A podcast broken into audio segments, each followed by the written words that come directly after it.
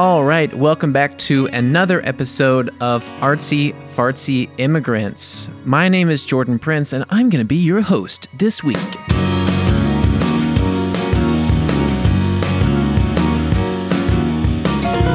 I'm writing solo today because uh, Moe had some technical difficulties and a very busy schedule. He is all over the place right now because he's working in sports and there's some tournaments going on, and I'm not going to pretend that I understand anything about it because I'm not a very sporty guy, but he's very busy. So this week, I'm writing solo. I just wanted to say here at the top of the show that if you enjoy listening to this program, if you've listened to us before and you, you enjoy it, first off, thank you. Second of all, if you could, I know that people listen to this on all kinds of different platforms on um, Spotify and uh, Podchaser and Podigee and and everything and such. But if you could, please go to Apple Podcasts just to give us a rating or a review or a comment, because you would be so surprised how much that helps new listeners find us. I mean, everything these days is about algorithms. It's all about how many likes this gets, how many eyeballs get on that page, so so forth, and blah blah blah. But it really helps a lot, and um, it would really uh, mean a lot to us if you could help us out in that way because it just, I mean, when people go to the search bar and they're looking for something about uh, comedy or immigration or um, creativity, you know, a, a, few simple likes and shares can really bump our show up on that list for new listeners to, you know, potentially find us and become an artsy fartsy immigrant themselves. Um, if you would like to financially support the show, because Moe and myself are always trying to uh, make the show better and more personable for our listeners. You know, we're so grateful that you guys have been with us since the beginning, a lot of you.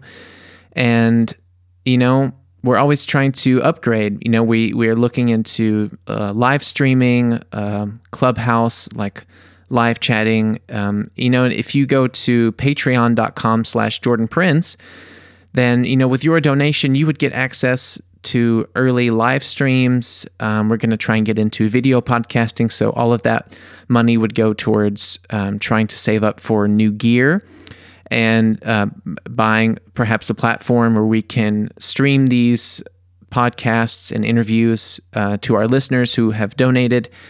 And, you know, it also goes to putting a little extra food on our plate. So um, you can also go to patreon.com slash Jordan Prince for that. And um, make sure to go to Instagram at artsyfartsyimmigrants to give us a follow.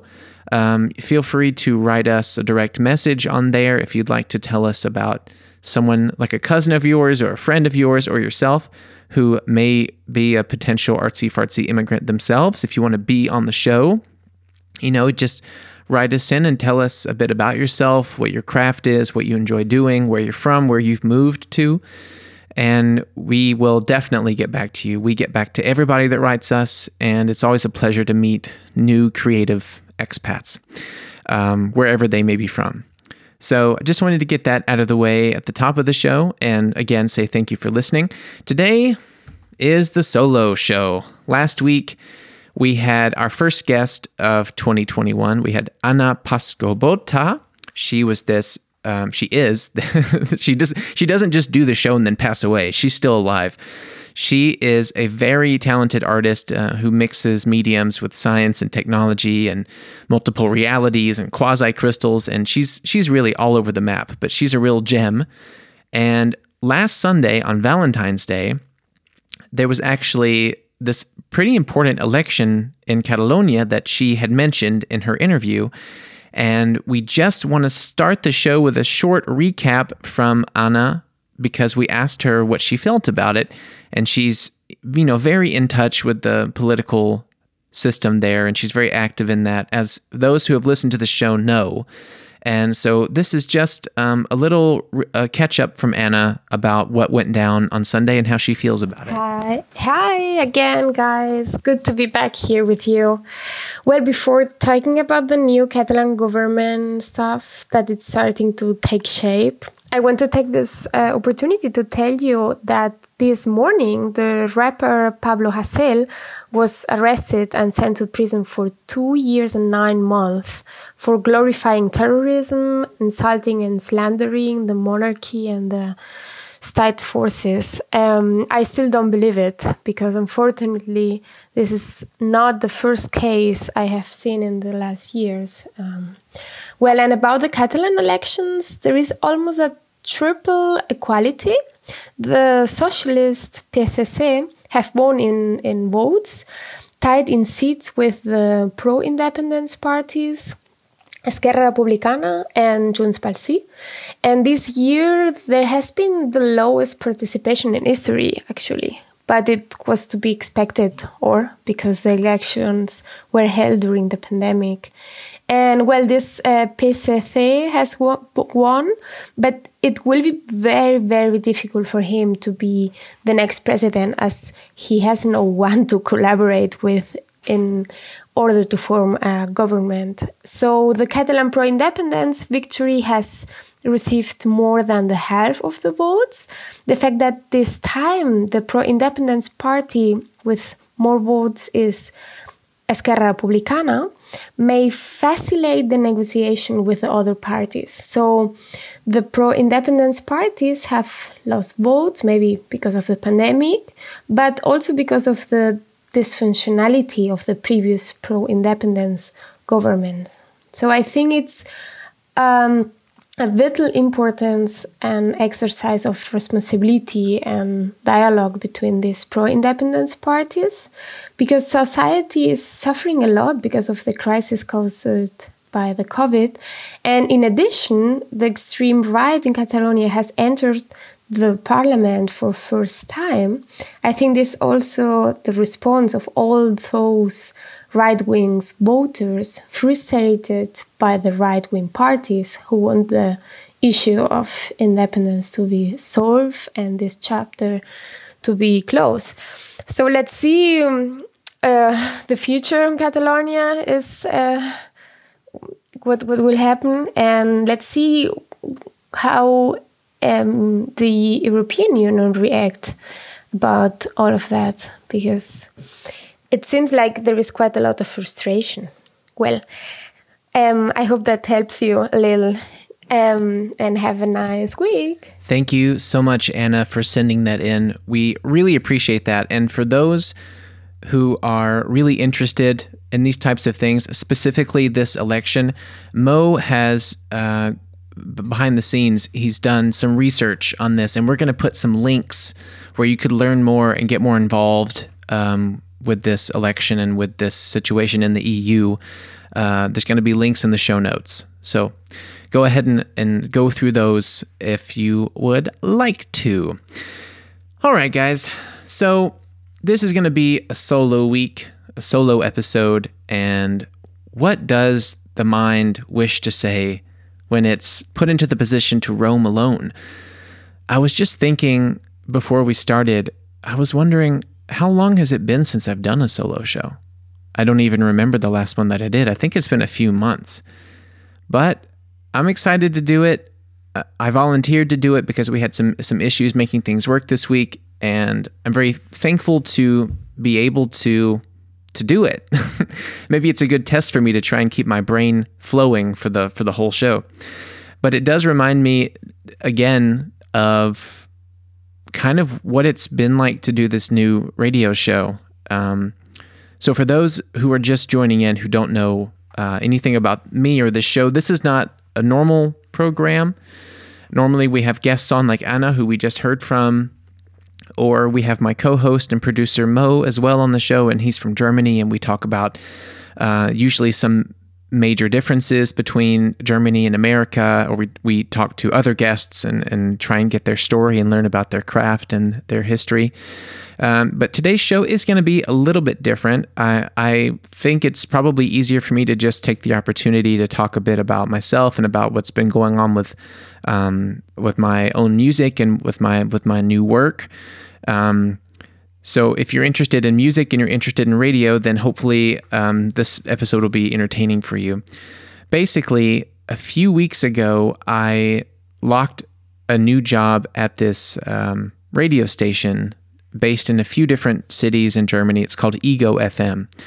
And for a while, I wasn't sure if I could announce it, and then um, then we started recording them, and now it's um, you know this Sunday, the one on the twenty first, is going to be the third episode already. So unfortunately, they're not really uploaded to the Mediathek right now, so you can't go back and listen to the ones that have already recorded.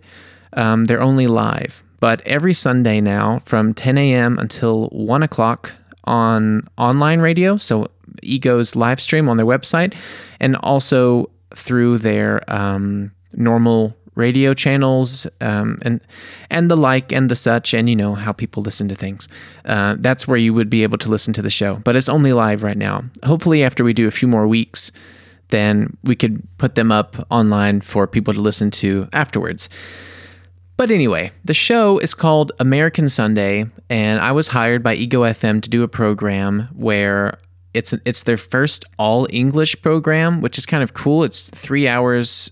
Uh, it's a three hour long show, only English, and that's for me, in my opinion, that's pretty progressive for a German radio station to do.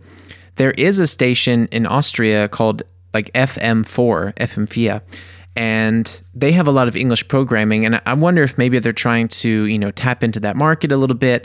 In my personal opinion, I think it's because a lot of uh, younger Germans, like of this generation, are pretty well versed in English. A lot of people um, in Germany already can speak English quite well. Uh, you know, there's always a lot of American movies, American music, um, British films, British comedies, things like that are really, um, really alive in the culture and really present already. So I think it makes sense that it's just time to have a show that that does this. And I'm really lucky and really honored that it's me in that position that can deliver the show. And I, am really trying my best to make it um, a comfortable and you know accessible program for anybody.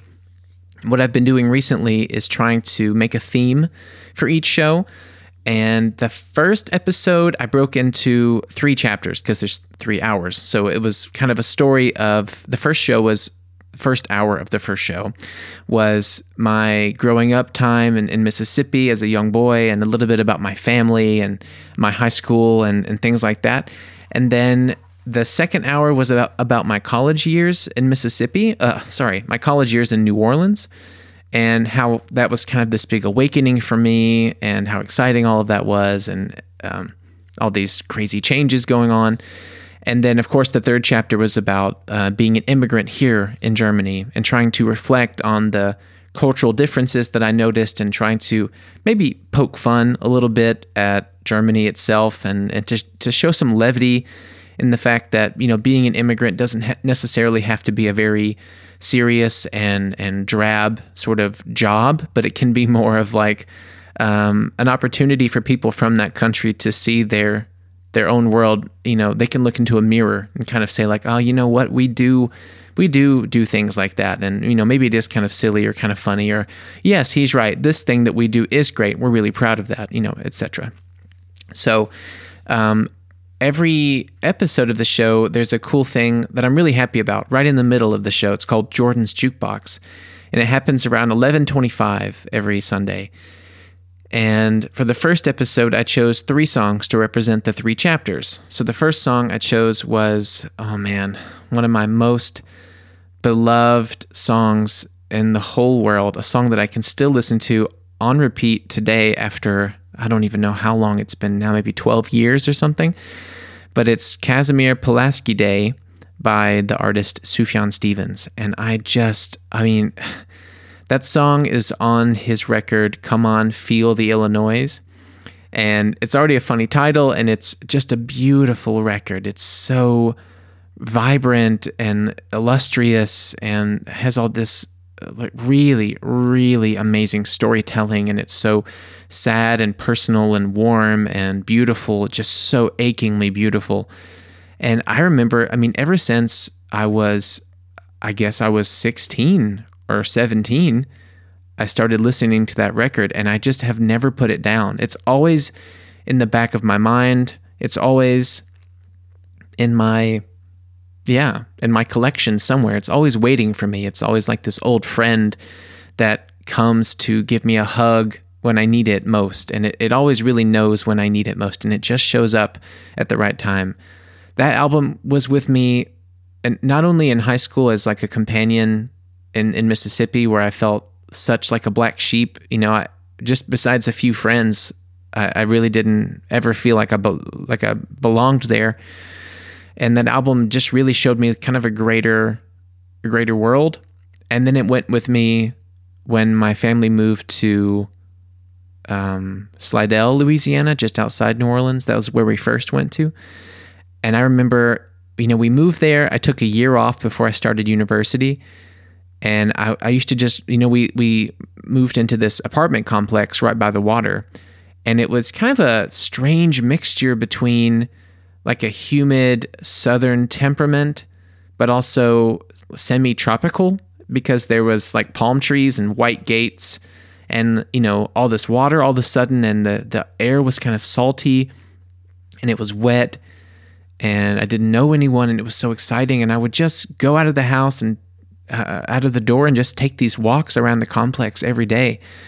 I would try and you know go to the gym there. They had a big pool which was amazing, and they had um, like a guest, like a communal co- computer room which was kind of interesting and I would just roam around the different levels of the apartment. It was in the shape of a like a U, like a letter U, and I would just walk on the second floor and the first floor and bottom floor all around in the backside towards the water. I mean, I explored that place inside and out. And I would just listen to that record so much. I remember vividly listening to that record. And then it went with me to New Orleans, um, which was a big step for me to go to university there and meet all these people from all around the world, from all these different cultures that I had never thought about or spent time on. Like, I met so many people from Nepal, and it just kind of, you know, just kind of cracked the eggshell a little bit. You know, it cracked the bubble. I thought, oh my God, you know, there's such a much bigger world going on here than I ever thought about. And I don't know.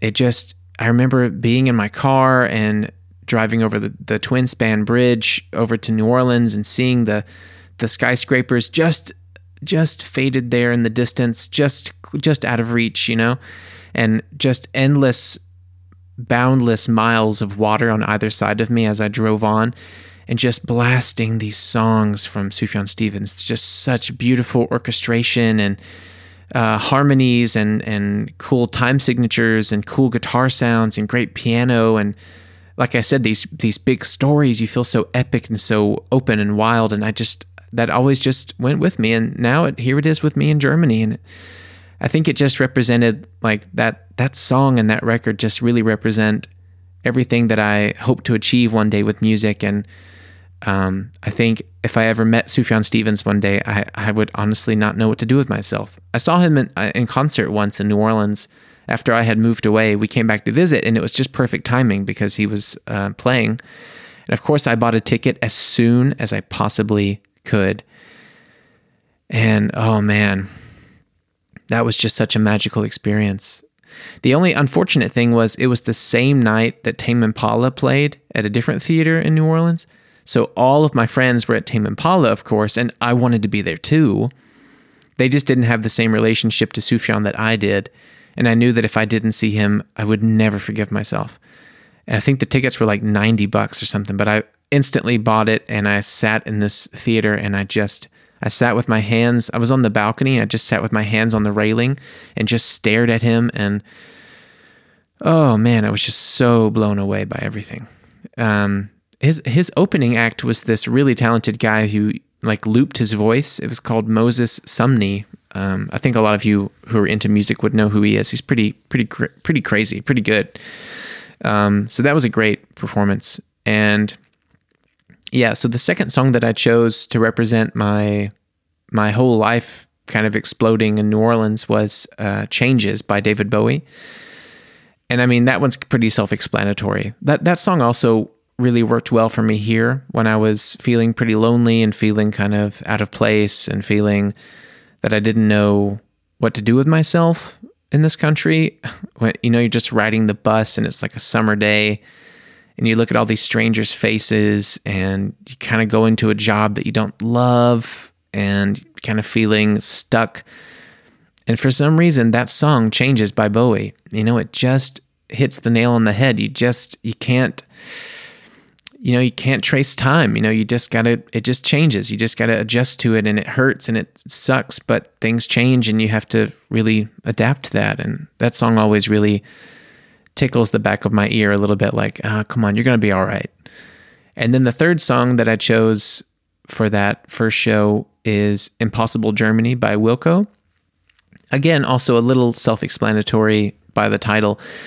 Um, but I so I, I really liked Wilco for the past few years, but I I didn't really understand how amazing Wilco is until until I moved here, honestly. I mean, I, have heard them before, and my friend Lee, who has his own podcast, um, was always listening to Wilco, and it was always really cool to talk with him about them, but I just didn't grab onto it the way that I kind of hoped I would. And then for some reason, after I moved here, um, that first couple of years or so were just pivotal for me looking to grab onto bands, looking to grab onto things from the States and to feel connected to home. And Wilco just fell into place at the right time. And then I became a humongous fan, obsessive. And in 2018, I think I listened to um, their album Sky Blue Sky probably a hundred times or more. And even um, took the effort to learn how to play the song Impossible Germany. And then I had a band at the time in February 2019. We played this gorgeous theater in Munich. It's called the Lustspielhaus. And we, oh man, that was such a great concert. It was like my last favorite concert. And we played, yeah, we played Impossible Germany. And the band was just so on point. We were so well rehearsed. We were all dressed up nice. The theater was beautiful. All my friends and, and all the fans and friends and fans were all there. And it was just a really great concert. It was really, really fun to do. And it was such an honor to be the headline act for that. And we we played Impossible Germany. And if you want to see a pretty decent clip of us playing that song, because that song, if you know it, um, or if you don't know it, it has a very famous guitar solo. It's kind of one of those songs like I don't know. I don't know any other songs out of the late 70s and early 80s that have like a famous guitar solo like that, but it does and it just works and it's beautiful. And it's not this crazy wild like shredding thing if that's what you're worried about, but it's just this beautiful, really melodic, interesting guitar solo. And there's a clip of us playing that with uh, my friend Luke, um, really killing the solo, and it's on my um, Instagram TV, the IGTV. Um, it's it's um, linked in there if you want to watch it. So yeah, that was a really really important show for me, and really a fun show to dive into the to the music that I felt kind of makes me or made me at the time. And then we had the second show coming up, and I was really worried about what to do for a theme. And I thought, have I have I imprisoned myself by trying to make themes for each show? Should I be doing that? Should I just keep it open? Because I know that they want me to talk about my experience as an immigrant. They want me to talk about perspective, you know, to kind of poke fun at Germany and to to show Germans what they're like in a, in in a way. So I, I I think maybe I I don't know. I, I hope I didn't tra- trap myself into a corner trying to um, make a theme for every episode. But for the second episode, I did the theme of oh, what was it? I did the theme of. Let me think. Oh, maybe I have it written down here. The second episode was Sorry, just give me a second here.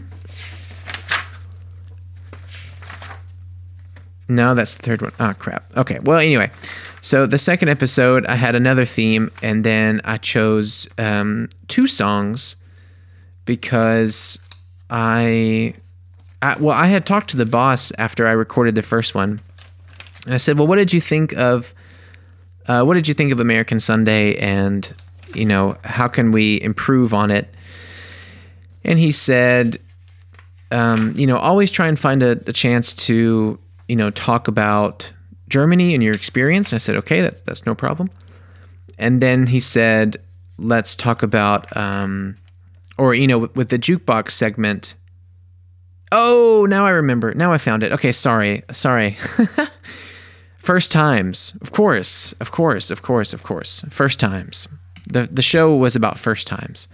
So we did. Uh, let me look here. We did my first kiss, my first heartbreak, my first car accident, my first guitar, um, losing my virginity, my first arrest, my first Oktoberfest, my first time in Europe at all. And I loved doing these stories. I really, really enjoyed that. I think, I think, you know, it, if I have put myself into a corner with themes, I think at least the second show had the best theme so far. And I really enjoyed that. And I chose two songs so with you know with jukebox it's really open. I can really I can choose any songs I want to do and like I was trying to say before I interrupted myself. My boss told me that with jukebox if I have two stories for the songs then I can do two songs. If I have three stories, you know, then I can do three songs. So it's pretty relaxed and so, you know, that's what I really wanted to do for the first show. And for the second show I chose two songs um, I don't know why they hit me the way that they did. I think I just felt they were important. They don't even really connect to the theme. I mean, they do vaguely, but I'll explain that in a second. So, with the first song, I chose The Lonesome Death of Hattie Carroll by Bob Dylan. And that song, I mean, I tried to string it together by saying that this that the song was my first wow factor. You know, this like holding your hand to your chest and just going like, "Oh my god." And perhaps that was uh, enough, you know, enough of a connection for it to work. But I don't really know why that song just came to me. I just knew I needed to, to play that song. I mean, it first off, it is my favorite Bob Dylan song, and it is for me an extremely important song, and it's still a very up to date song about how like white privileged people can get away with crimes so differently from African Americans. And um, you know, for those who don't know the story of the song. It's a true story, and Hattie Carroll was a like 51 year old uh, barmaid uh, working for a wealthy tobacco family in Maryland. And in 1963, 24 year old William Zanzinger was the son of this wealthy family, and he came home drunk. And with a cane, he he beat her in the head and then she I, I, believe she had an internal bleeding or she had an aneurysm or something but basically she had these headaches and then she and then she died. So he he essentially beat her to death.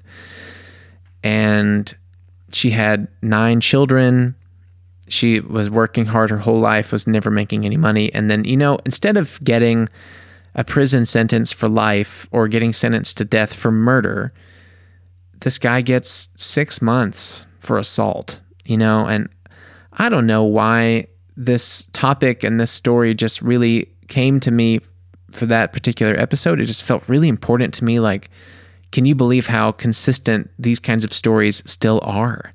And you think about George Floyd and you think about everything going on since Black Lives Matter, and it's just, it's still so relevant. And maybe that's why, maybe that just came to my mind or something. But um, so I chose that song. And the story behind it was just that I was, I think I was like 16 or 17 if you haven't noticed, I always reference 16 or 17 as something pretty big happening in my life because between 16 and 18, this was just like the most pivotal, crazy event, life changing stuff ever. You know, it was like all the music that changed my life happened then. Um, my my biggest mistakes, like my crimes and my car accidents and like near death experiences, like everything was in those two years. So you know, if I reference that a lot, I'm not making it up. It all really happened really close together. I got really lucky actually that I made it out, and I'm really happy about that. But I remember, yeah, 16 or 17, sitting in a car. I had just left my friend's record store. It was raining. I didn't really want to go home yet, but I didn't have anything to do. And I was just sitting in this parking lot, and um, he, I think he had made a mix CD for me. My friend who owned the record record store, Todd. Uh, maybe not. Maybe I just bought a Bob Dylan CD. But yeah, the song came on. And I mean, I'll just never forget that feeling, you know, like rain hitting on the car, kind of like a foggy window. I think it was cold out, and man, William Zanzinger killed poor Hattie Carroll with a cane that he twirled round his diamond ring finger. And, oh, at the Baltimore Hotel was a silent gathering. Oh man, that just it just sends these shockwaves through me, you know?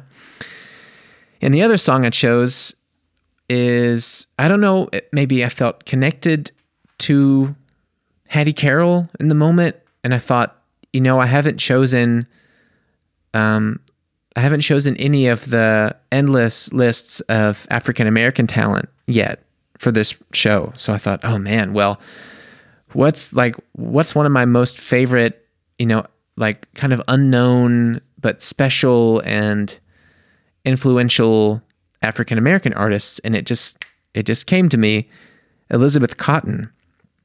And if you don't know her, you should really really YouTube Elizabeth Cotten, C O T T E N, and she has a song like her hit song is called Freight Train.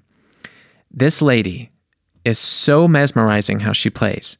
First off, she, you know, she was, I believe she's from North Carolina. She was very poor, um, very interested in music, was working for a dollar a month that her mom saved up, eventually buying her a guitar.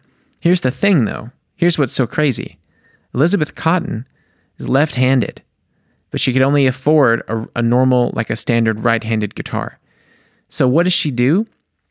She just turns the guitar upside down and plays it the the other way, but you but she can't restring them for left hand. So she learns how to play a guitar upside down and she's incredible at it. Now, for those who who aren't familiar with how like finger picking is played on a guitar, I, I don't want to like you know mansplain myself into a rock here, but just for those who who are semi familiar with it, like normally you're playing your bass notes with your thumb, dom boom, dom boom, and you're playing your melodies with your with your fingers. But since she played the guitar upside down, she played the opposite. She played the bass melodies with her fingers and the high string, like the melody, with her thumb, which is so crazy to me to even imagine doing that. Imagine like how your hand must look on the neck of a guitar when everything you're playing is upside down. I remember when I first heard about here and like I heard Freight Train, I went home and tried to like to play with something upside down and it sounded like nonsense. I just couldn't do it, you know. It's it's crazy. You have to have this drive and this passion and this you know, she didn't have the luxury of being able to choose other instruments. She's like, if I want to play, this is what I got. So she just taught herself on it. So it's unbelievable. And um, yeah, Freight Train's so cool. I mean, people might poke fun at her singing a little bit, but I think they're kind of naive to do that.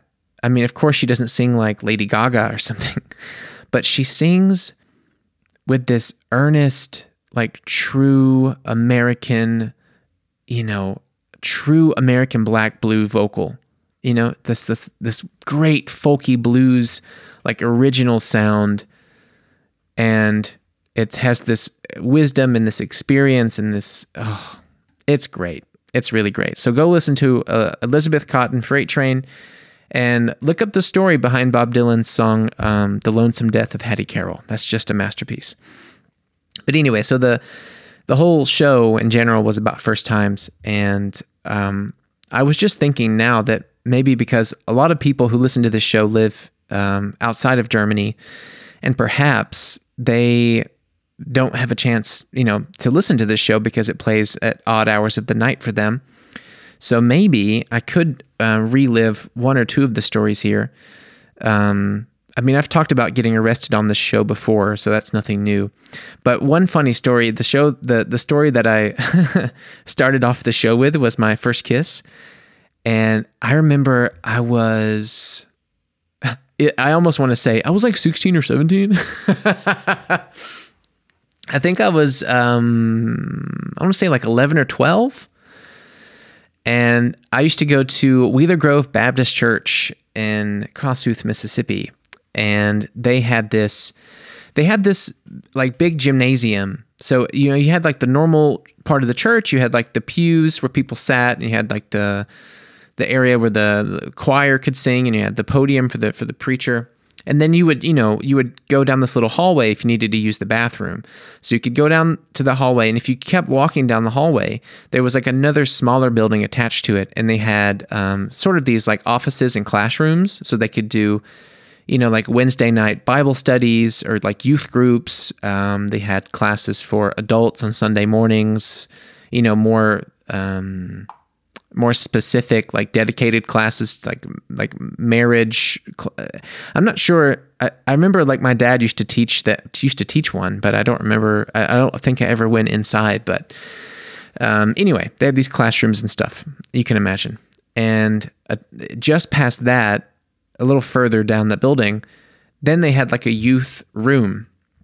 So they had they, they upgraded eventually and built this room on top but before they did it was just this big open like basketball court and they had like I don't know these this big bag of different balls like football, basketball, stuff like that you could play around and they you know they would have these around for the kids and for the the young teens like us who, you know, have to be there on Wednesdays and want to play some basketball and then hang out with the youth pastor or whatever.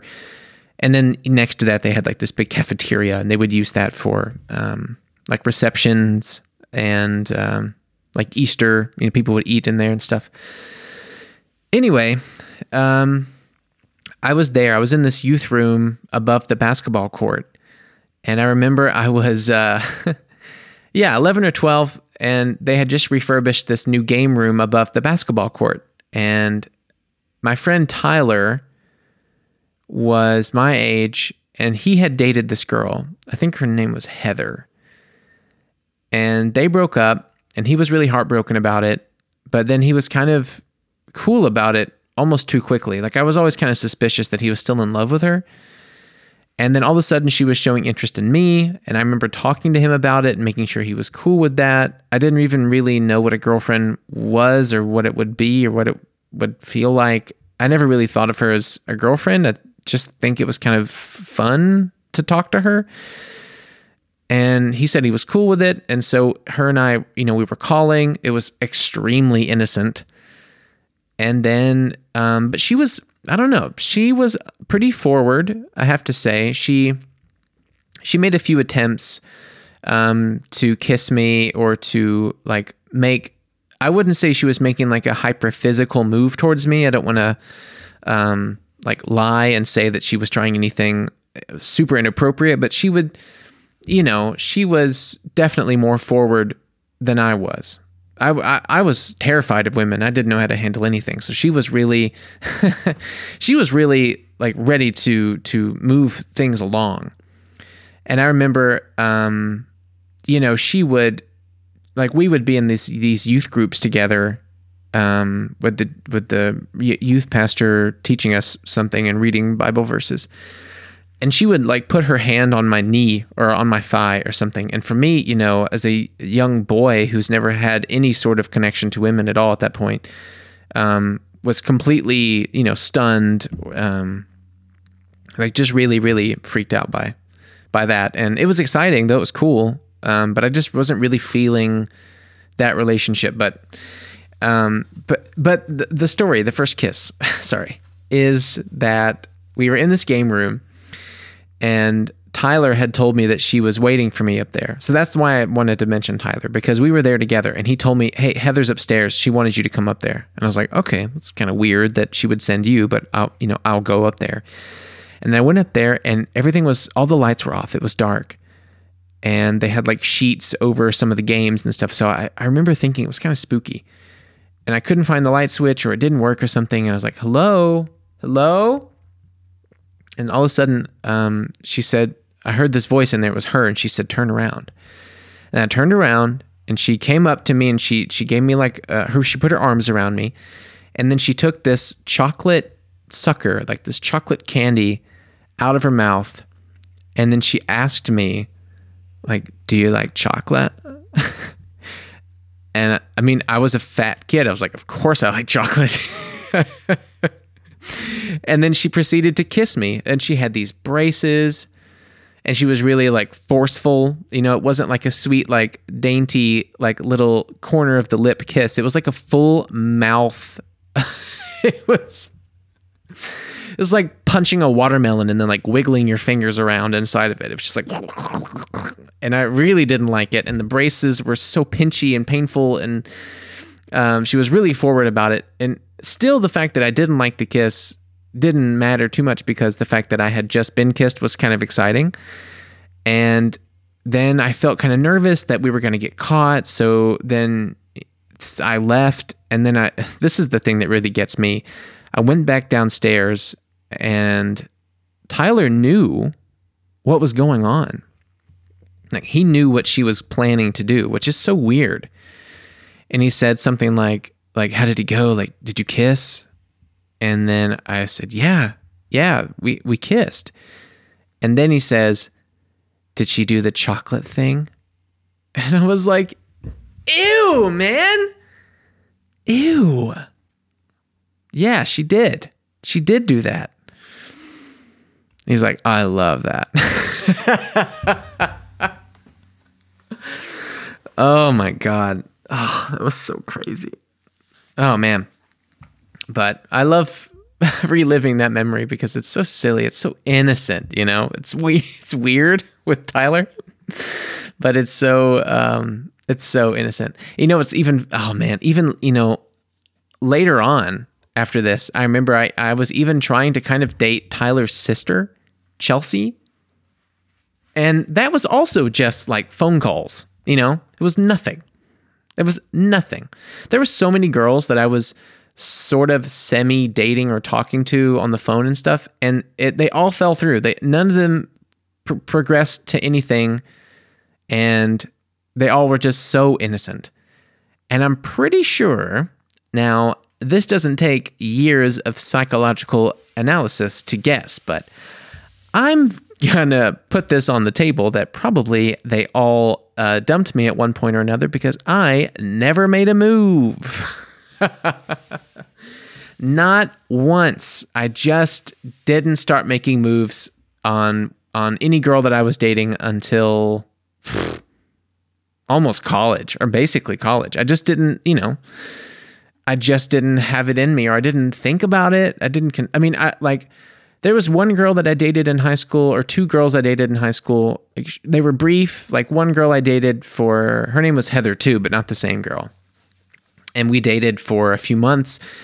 And there was progression there. Like I was making more moves to kiss her, and it was like we were really into each other. That was different. Like I really liked her.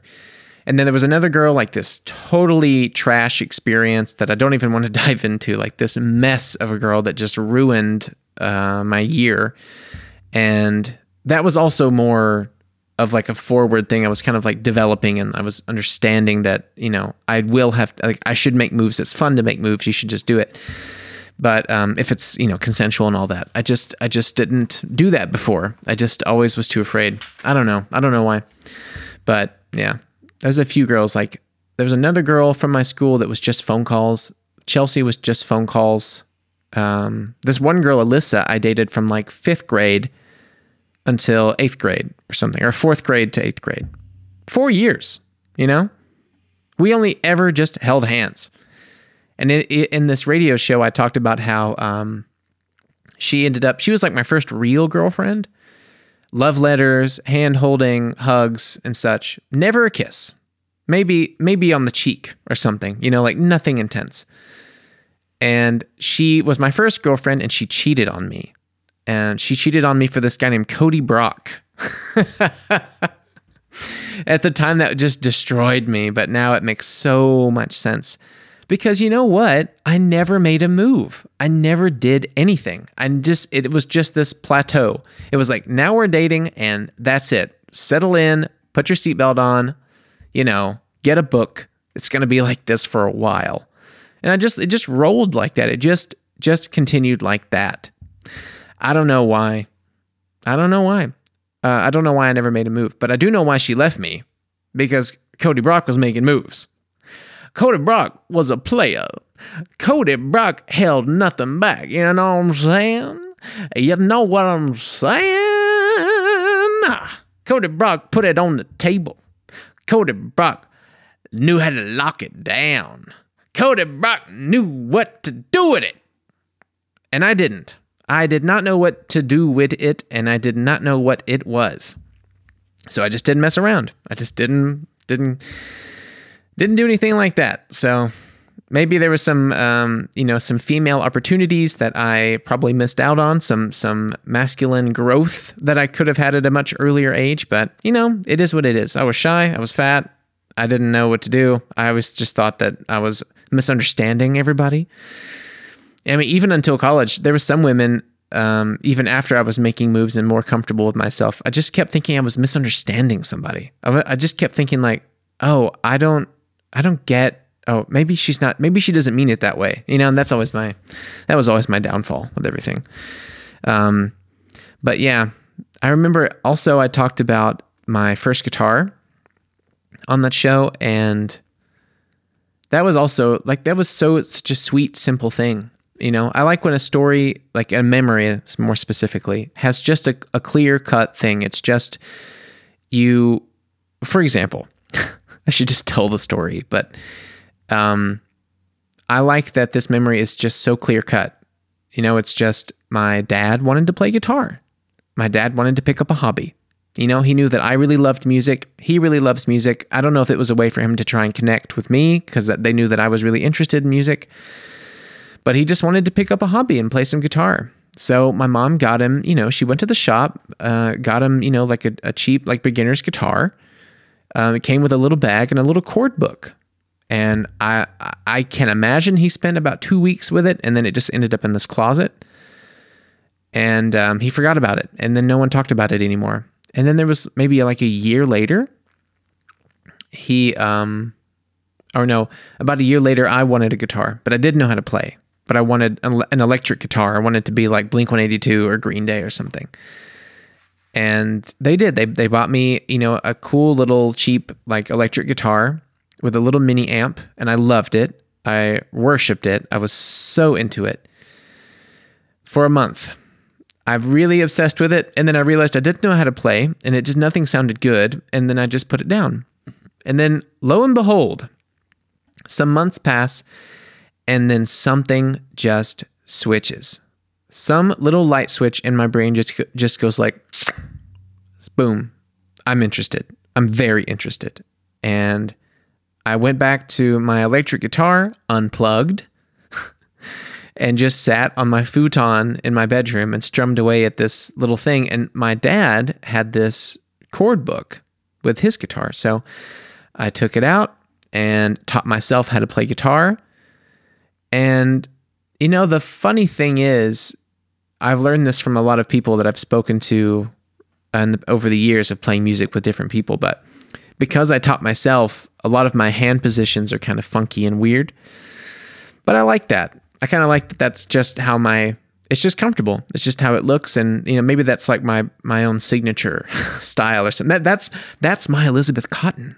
That's my Elizabeth Cotten. you know? She plays upside down and I play like funky positions, you know? So that's maybe that's a little thing between me and her. You guys uh, wouldn't understand. No, but um, I yeah, I just I wanted to take you guys down this road a little bit. It just made sense to me a little easier to to talk about um, this ego show, and I'm happy to be doing it. And and I know that a lot of people who listen to this show don't have the chance to listen to that show, so I wanted to just let you know, you know, how it's going and what the topics have been about, and hopefully soon in a few weeks when things are more uh, smooth, when the show is more kind of uh, chiseled down into what it really should be, like a tight show. The, they're going to start putting it in this uh, Mediathek, so people like my mom can listen to it, which I'm excited about.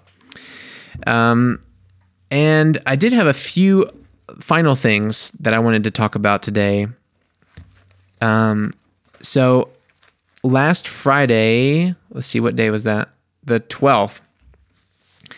On Friday the 12th, I I joined this. Um, there, there's a new app called Clubhouse, and right now it's only for iOS users, so only for iPhones. And you have to be invited to do it. Uh, it's a pretty interesting marketing strategy. Uh, hopefully, they open it up eventually because it's, it's slightly annoying. But basically, you get invited to use the app, And then when you have it, you can, the way it works is you can start what they call a room. You can start a room. Let's say I want to start a room with Moe. And we did this before. We did a live episode a couple of weeks ago. But you you start a room and you can say that it's open to absolutely anybody, or you can say uh, that private. I want to have it with just me and Moe and uh, Anna, for example. And it's cool because in the way that it's in in the in the way that a Zoom call works, you know, you just have this open forum. So we had this uh, conversation that my friend Tim wanted to start on on Friday with all these different musicians. We contacted a lot of musicians and said, "Hey, let's talk on Friday about um, you know the music business in this digital age. You know, can musicians make a living digitally? How can they better their brand? How can they promote themselves? What you know, what are some tactics that are changing? How is the world changing? How should they adapt? Things like that. So it was his it was his uh, brainchild to have this clubhouse thing with all these musicians, and it's a cool app. So we just started um, the the two of us, and then one friend joined, and then another friend joined. You can give people permission to talk or not; they can just listen. And eventually, at some point, we had like 20, 20 people or something, maybe a little less, but you know, just for an unannounced room with about 20 people, it was kind of cool. And then we had musicians we had never heard of, people that we have never met joining in saying, Hey, that's interesting. Can I ask a question? I just found you online. Can we talk about that? And it was really rewarding and really fun. And we went for an hour and a half. It was really great. And the reason I bring that up is because I was in that clubhouse and, you know, like I said, there were strangers popping in and out. And it turns out one of those strangers that popped into the clubhouse group was a woman named Lisa from Sony Music Germany. Now, when a musician gets an email from anything to do with Sony or, you know, any when any of like the major companies in the music business, you never really know what to expect or what's going to happen or what it means, right? So Lisa writes me today. She says, Hi, I'm Lisa. I'm working as an international product manager for Sony Music Germany, and you're probably wondering how I found you and why I'm writing you. Now, I'm not sure if if on this show I can say specifically what she's asking me to do, but what I can say is that she's she's working on an album campaign for a pretty big band. And when I say a pretty big band, I mean like one of those bands that absolutely everybody in the world knows. And she's trying to set up a pre-listening event for this band's new album in partnership with Rolling Stone, which is great. I love Rolling Stone. And she says, For that, I'm searching for a moderator who can guide through the album listening. And she says, Now that I've been to your clubhouse talk last Friday, I thought you could be a great fit to this album listening campaign. She said, If you're interested, shall we jump on a quick call so I can elaborate a bit more? Oh man, you I just jumped out of my seat with this. I mean, that's such a cool chance. And the thing that makes it most interesting to me is that it was through this app. I mean, this was like the first time I had ever used this app. I just downloaded it like a couple of weeks ago, forgot about it and then started it up again. And then, you know, Tim says, Hey, let's talk. And I said, Yeah, cool. And she writes me. And I thought, That's so nice. That's so cool. That's for me, that's extremely unexpected. And I told her, like, thanks for reaching out. As a musician, you never know what an email from Sony Music might mean. So this is a cool surprise. And I said, Thanks for joining in on the clubhouse last Friday. That was definitely a fun and interesting chat with all those artists, and I'm flattered that you'd reach out to me based on that alone. The project sounds cool.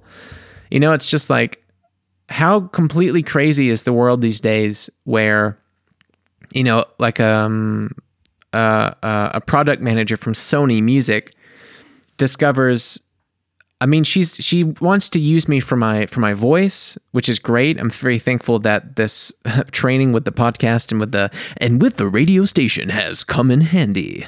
Very thankful that I can I can do something um, with my voice that that you know can be a part of something that they want to do. That's really cool. Um, but it's so strange that she even writes me at all, and it's from this app. You know, I don't know. I guess my point is just like you know, there's so many opportunities and so many chances for things to happen these days, and you just have to be open to them. I mean, that's why I do things on TikTok now. That's why I try and change things up on Instagram. I think Facebook's getting a bit old, but you know, there's things like Clubhouse and there's Twitch and there's Discord and there's just so many new things. And I, it's like Bob Dylan says, you know, there's a new road coming, and if you can't lend a hand, then get out of the way. You know, that's how I that's how I feel about it. But I'll I'll keep you guys updated how that goes and what the project is eventually. And hopefully, after I talk to her this afternoon, um, I can know more and we can see, um, you know, what's possible. I think it sounds like a great idea. Um, and then just final updates here at the end. Um, so the single "Smilin'." Smiling Back at Me is the next single from my new album, and that's going to come out on March 12th. So keep your eyes open for that. And with the drop of Smilin', we're going to announce the official album release date for my new album, Simple Swimmer. It will come out this year. And we're going to announce the date on March 12th. And we're going to uh, set up a pre order link where you can go ahead and pre order the album. It's going to have some nice benefits with it, like some merchandise and um, um, vinyls and previous uh, uh, signed copies, personal letters, links to the demos, things like that. So, some cool benefits you can add to it uh, if you want to buy the new record in physical form. And I think yeah, I think that's it. Otherwise, if you have a Nintendo Switch, you should really play Little Nightmares and Little Nightmares 2. These are the best games I've ever played. I love them. I love them so much. They're so great. If you like dark games with a lot of mystery and a lot of suspense, and it's like puzzle solving meets um, high intensity fear, like it's really scary stuff sometimes, it's just a great game. It's a great story and a cool world. So I just want to tag that in here at the end. But all right, guys, I believe that's all I've got for you today. I hope that I didn't drag you around too much. I hope you did enjoy the stories, and I hope that you get a chance to listen to my show every Sunday from 10 to 1 on Ego FM called American Sunday. The next one coming out uh, on this Sunday, the 21st, is um, the theme is hellos and goodbyes and that just really it's a very open concept. So keep your mind open and it's going to have great music. I'm really really really really really excited. I'm, I'm i chose three amazing artists in honor of black history month and um, yeah you don't want to miss that. So tune in ego fm on sundays. And i want to say we miss you Moe. We hope to have you back next week. And thank you guys so much for listening. Um, again, like I said at the top of the show, if you enjoy this show, on you know, despite whatever platform that you listen to us on, please go to um, Apple Podcasts and give us a, a rating or a review or a comment because it really, it just really, really helps new listeners find us. And I think you know, if you like the show, it's the least you could do. Come on, it's really easy. It's really simple. Um, just give us a five star rating or you know just not a one star, maybe. You could even just comment and say, I'm doing this because you asked me to. And anything like that really, really helps people find us. If you want to financially support the show and help us get our video podcast set up, um, our live stream set up, or even just put more food on our plate, you can go to patreon.com slash Jordan Prince. And there you'll also find ways that you could support me as an artist um, with my own, you know, I offer um, on Fiverr as well. I'm offering uh, voiceover, narration, translation work, uh, lyric writing, songwriting. If you want to collaborate together, or work together on something, hit me up on Fiverr or Patreon or just write us on Instagram. Personally, I'm at Jordan Prince, and this show is at Artsy Fartsy Immigrants. Thank you so much for listening. I love you all. You're beautiful, you're talented, you're wonderful. I hope you have an amazing week, and it means so much to me that you're here with us every Thursday. Thank you so much and goodbye. Look out, baby, the saints are coming through. And it's all over now, baby blue. Artsy Fartsy Immigrants, ein Podcast von John Prince und Moritz Batscheider, produziert für M945.